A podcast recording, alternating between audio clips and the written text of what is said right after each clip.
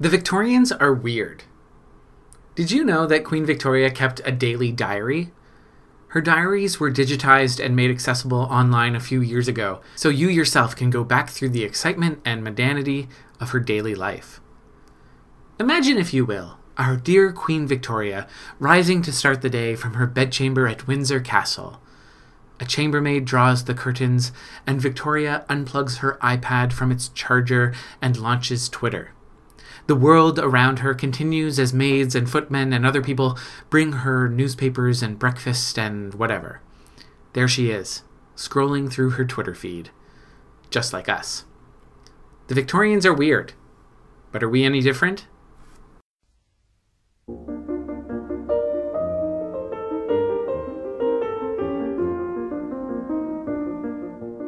Welcome to Museum Chat Live, a fairly regular podcast series brought to you by the Saint Catharines Museum and Welland Canals Centre. We're bringing you all things to do with Saint Catharines, our history, and what's going on at our museum. Our community is filled with diverse stories, and we recognize that our story begins with the Indigenous peoples of this land. We acknowledge that we are recording this podcast on lands that have been inhabited by Indigenous peoples for millennia, and we would like to honor the centuries of Indigenous peoples who walked on Turtle Island before us. Welcome to the third and final episode of a special three-part miniseries examining the museum's exhibit, Victorian Tweets, and the people who inspired it, the Victorians. The series is hosted by me, Adrian Petrie, Visitor Services Coordinator at the Saint Catharines Museum. Victorian Tweets juxtaposes daily Victorian life found in newspapers, diaries, letters, and ephemera against the modern Twitterverse. The archival documents found in the exhibit and included here in our special podcast series are interesting, quirky, mundane, snappy, rude, and pointless, just like Twitter. As modern progressive people of the twenty-first century, we enjoy a certain distance from the romanticized and contradictory Victorian period. But are we really that different from our Victorian ancestors? On this third and final episode of the special podcast series, I'll finally tell you what I think about our postmodern status as non-Victorians. But first, a message about some of our upcoming programs.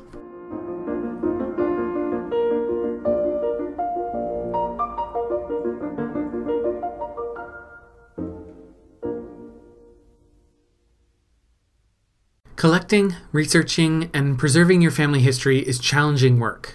As museum professionals, we get it. What do you do with those old photographs, your mother's silverware, or your wedding gown? How do you record the stories that have been in your family forever before it's too late? The Saint Catharines Museum wants to help you with these questions. We're offering a two-day virtual workshop to help you figure out how to organize and care for the information and materials in your own family collections.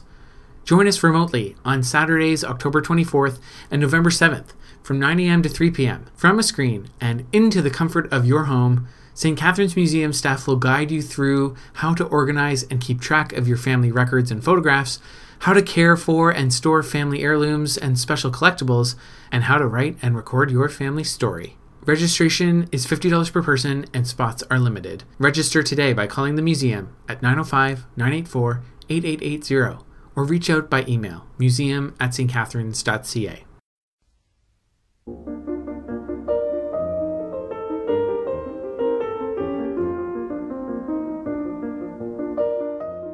I'm starting off this episode with tweets, since I wanted to delay your satisfaction of hearing the answer to the question that has led this three-episode journey.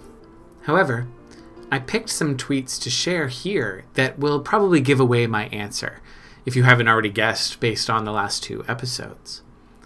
Take a listen and see if you can draw any parallels to Twitter and to modern life.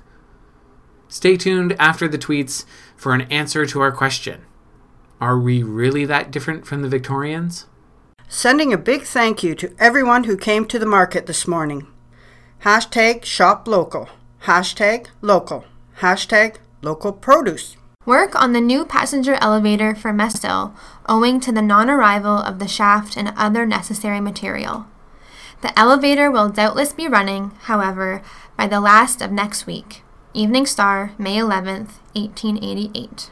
Asmin for Canals and Railroads at Charles Tupper M P for an answer to my question regarding canal industry and hashtag Saint Catharines. He chose not to respond.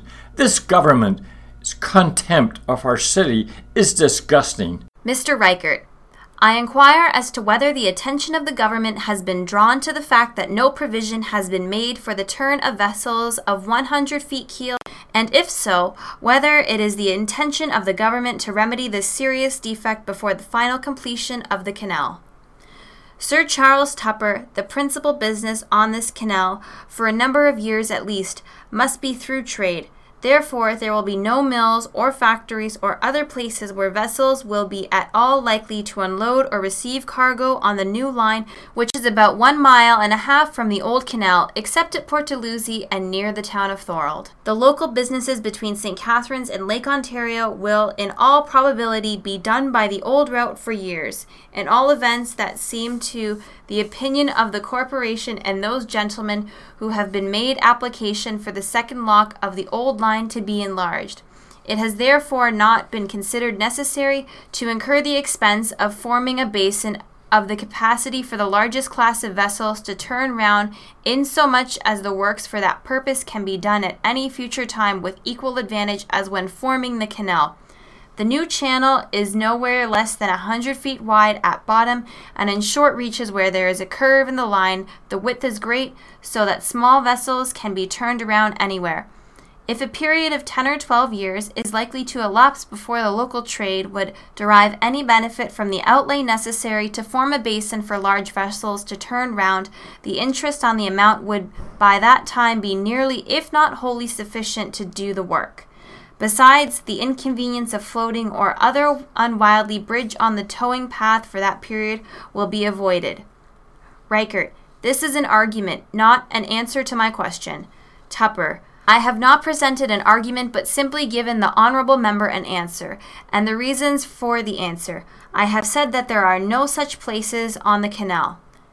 Debate from the House of Commons, February eighth, eighteen eighty-one. Please be advised our passenger elevator is currently out of order. We apologize for any inconvenience. The market this morning was very largely attended. The supply of rhubarb, lettuce, and many other kinds of greens was surprisingly large. Butter sold for twenty-two cents, eggs fifteen cents. A large amount of bacon, hams, and other kinds of dried meats were on the farmers' wagons. Daily Times, April twenty-ninth. eighteen seventy-one. Thank goodness folks had enough sense to not make any noise marking the new year. It is Sunday after all, and Sundays should be quiet. Hashtag Happy New Year. January first. No gun or noise announced the new year. It is Sunday, quiet as it should be. It was a beautiful, clear morning, and I thought myself sufficiently recovered to go to church until everyone remarked how cold it is. I feared the change might be too much from this warm house, and I still have a little cough, and whenever the cold air strikes me, it brings it on, and I gave up going. The children came over to wish Grandma a Happy New Year. Hamilton stayed an hour, and I showed him pictures and went over there early, as Jay was alone and stayed to dinner. I went upstairs to see the little one who is beginning to walk. She appears quite recovered from the breaking of her collarbone by a fall out of her jumper. How many New Years have come and gone with me, and I can't expect to see many more.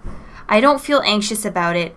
I know my time in his hands, who careth for me, and I trust his time is best. Entry, January first, eighteen fifty-one.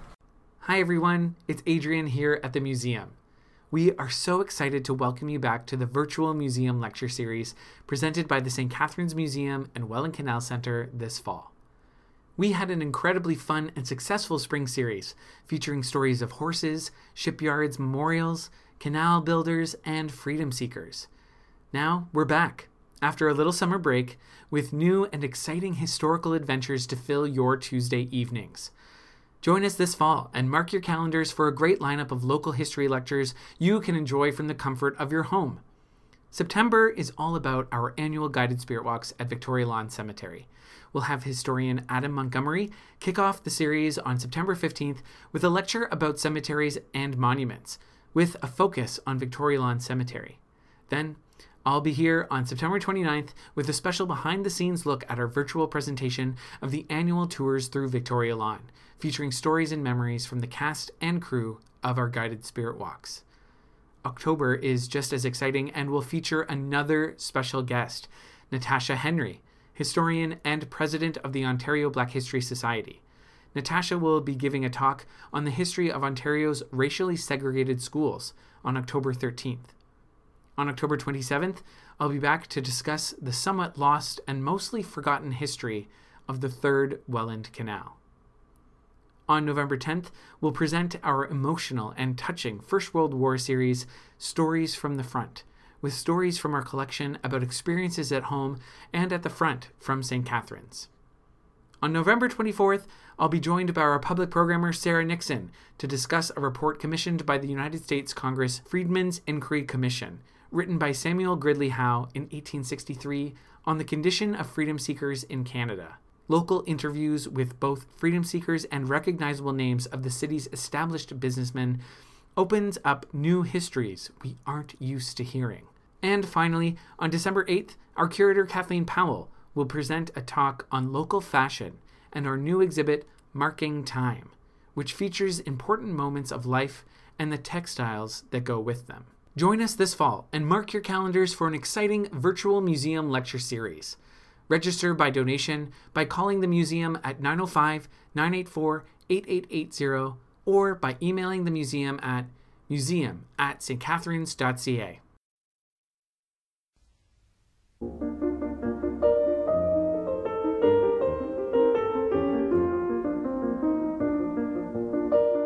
Well, here we are at the end of our three-part Victorian Tweets miniseries about our exhibit examining the lives of the Victorians. Throughout the exhibit and throughout this podcast, I have asked the question, are we really that different from the Victorians as we'd like to believe? The answer? No. We really aren't that different from the Victorians. My evidence? The tweets and sources researched and selected for the exhibit, and the ones I've included in this podcast miniseries, reveal striking similarities to our society today, magnified and broadcast to and through the world by social media. So, while we are certainly leaps and bounds far more progressive than our Victorian ancestors, we are equally contradictory and performative. And I think that future historians, say a century in the future, will find the same. The age of the Industrial Revolution and new scientific discoveries was also an age of great poverty and wealth disparity. The age of abolition and emancipation was also the age of increasingly specific and restrictive roles for women in society. The age of Christian charity was the age of industrial child labor. Victorian life was contradictory and performative. A strict social code of conduct existed, and if you didn't fit or live inside of it, you were an outsider. Class and money were the foundation of the system, but gender and age were important to the code. Most important to the code was its contradictions, which made it harder to follow and to understand. It's part of the challenge historians have in pinning down and agreeing on what the Victorian era was really like. It will likely be the same when we're long gone. The Victorian era, with its explosion of printed material, left us plenty of sources to collect and examine, from newspapers to grocery bills, which leads us to believe that we have a pretty good handle on the Victorian mind. But do we? The Library of Congress began collecting tweets in two thousand six. By twenty thirteen, the archived tweets numbered one hundred seventy billion. They stopped collecting individual tweets in the fall of twenty seventeen. Looking at our own society, we can see similar trends. Social scientists argue that our lives remain contradictory and performative, and these performances have only been exaggerated and magnified by how we present ourselves through social media. How much editing and self-censoring do we engage in, minute to minute, of our entire lives? How much of the real you is out there in any form of media that we could label it an accurate representation of you and your daily life? It's the representation of what you want it to be, sure. But is it accurate to reality? And what about life offline? We still all have roles to fulfill. We remain in a constant battle with those poor historians in the future who will have an even more difficult time pinning down the early twenty-first century than we have had defining the Victorian era. As humans, we have a need to put things in a box or a category. Exceptions to the rules can be difficult. But that's precisely what bothers me about our interpretation of the Victorian period. We visit a historic house or read a book from the Victorian period and assume, aha, that's how it was. Well, no, that's how it was for that person or place. It would be like reading one primary source and assuming that it represented an entire people across an entire era. That's what the experience of the Victorian Tweets exhibit is all about. Through that lens of Twitter, the wider perspectives from the Victorian period inform our own worldview. The exhibit challenges us to reconsider our predisposed ideas about those romanticized Victorian images in our heads and challenge our own perceptions of our own lives as postmodernist Elizabethans. I'm sure you don't need to think too hard about the contradictions that exist in our society. The Victorians weren't perfect, and neither are we. Our contradictions may be of a different substance, and our technological revolutions and scientific developments may mean we consider ourselves superior, but so did the Victorians. We are contradictory just as they were. We are superior just as they were. We are performative just as they were. And it is in that way that we really aren't that different from the Victorians.